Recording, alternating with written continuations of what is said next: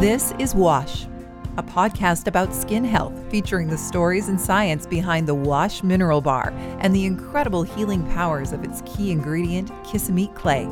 Visit wash.com and wash with us.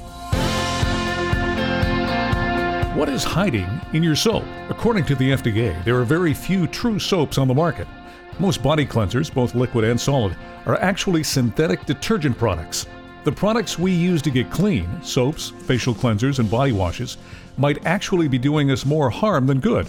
When you start adding in things like soap and detergents, you're going to start drying out the skin. You're going to start changing those hydration. You're going to change the consistency and the nature of the secretions, particularly things like the oils on the surface of the skin. And those are all going to start to be things that add up and can become significant chinks in the armor. Now, more than ever, consistent and effective skin hygiene is critical. Times have changed. One thing that hasn't changed is your soap. Common soap has been unchanged for over 120 years. Frequent use of common soaps can actually lead to the very skin challenges you're trying to avoid. Soap and antibacterial products mess with your skin's pH balance, compromise your skin's microbiome, and can lead to numerous skin issues from acne to psoriasis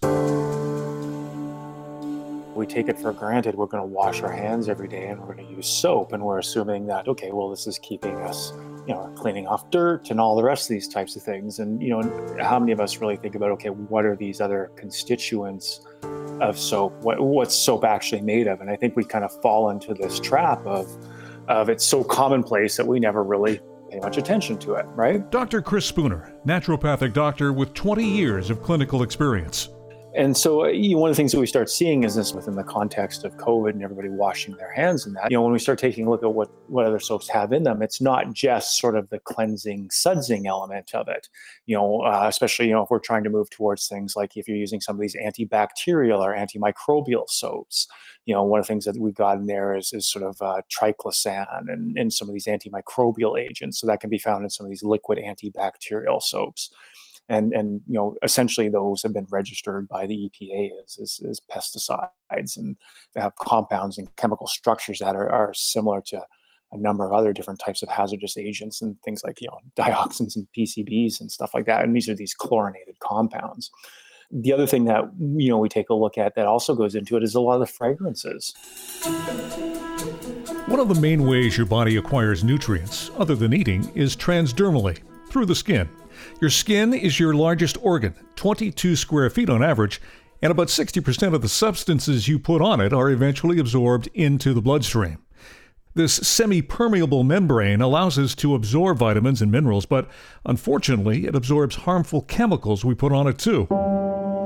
Um, you know, many of these things that we're looking at, you know, and this is a concern in groups like, you know, Environmental Working Group, they have the, the cosmetic safety database and that you can go dig down there and take a look at the, the different types of additives that are being put into all sorts of personal care products. And definitely one of the ones that you start taking a look at are things like phthalates, for example. And phthalates are are plasticizers in that, but these have uh, hormone disrupting elements to them as well too. And so, so really, when we start taking a look at sort of you know what does soap do, there's the cleansing element. Are you drying the skin? Are you removing oils from the skin? Are you disrupting the microbiome? And then the next part of that starts to become something like, well, what else am I putting into my body? These oils that are stripped away by common soap have an important function in keeping skin moisturized and intact. Without them, our skin becomes susceptible to cracks, tears, and other irritations that can jeopardize its function as a protective barrier and worsen skin conditions such as acne, eczema, dermatitis, and rosacea. What could help some of these symptoms? The oils that conventional soap strips away.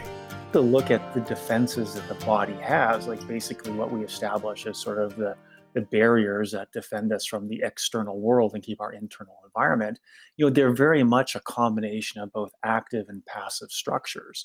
You do have a number of these sort of structural mechanical issues, and those become things like, you know, the thickness of the skin, you know, the hydration of the skin, you know, the various different oils on the surface of the skin. And all of these create those environments that you know bacteria live in and this becomes mm-hmm. part of your microbiome. So when you start adding in things like soap and detergents you're going to start drying out the skin you're going to start changing those hydration you're going to change the consistency and the nature of the secretions particularly things like the oils on the surface of the skin. And those are all going to start to be things that add up and can become significant chinks in the armor as a performer either the ones I'm working with or even myself, we're flying all of the time, you're in and out of airplanes. Tamara Beatty, voice and performance coach with NBC's hit show The Voice.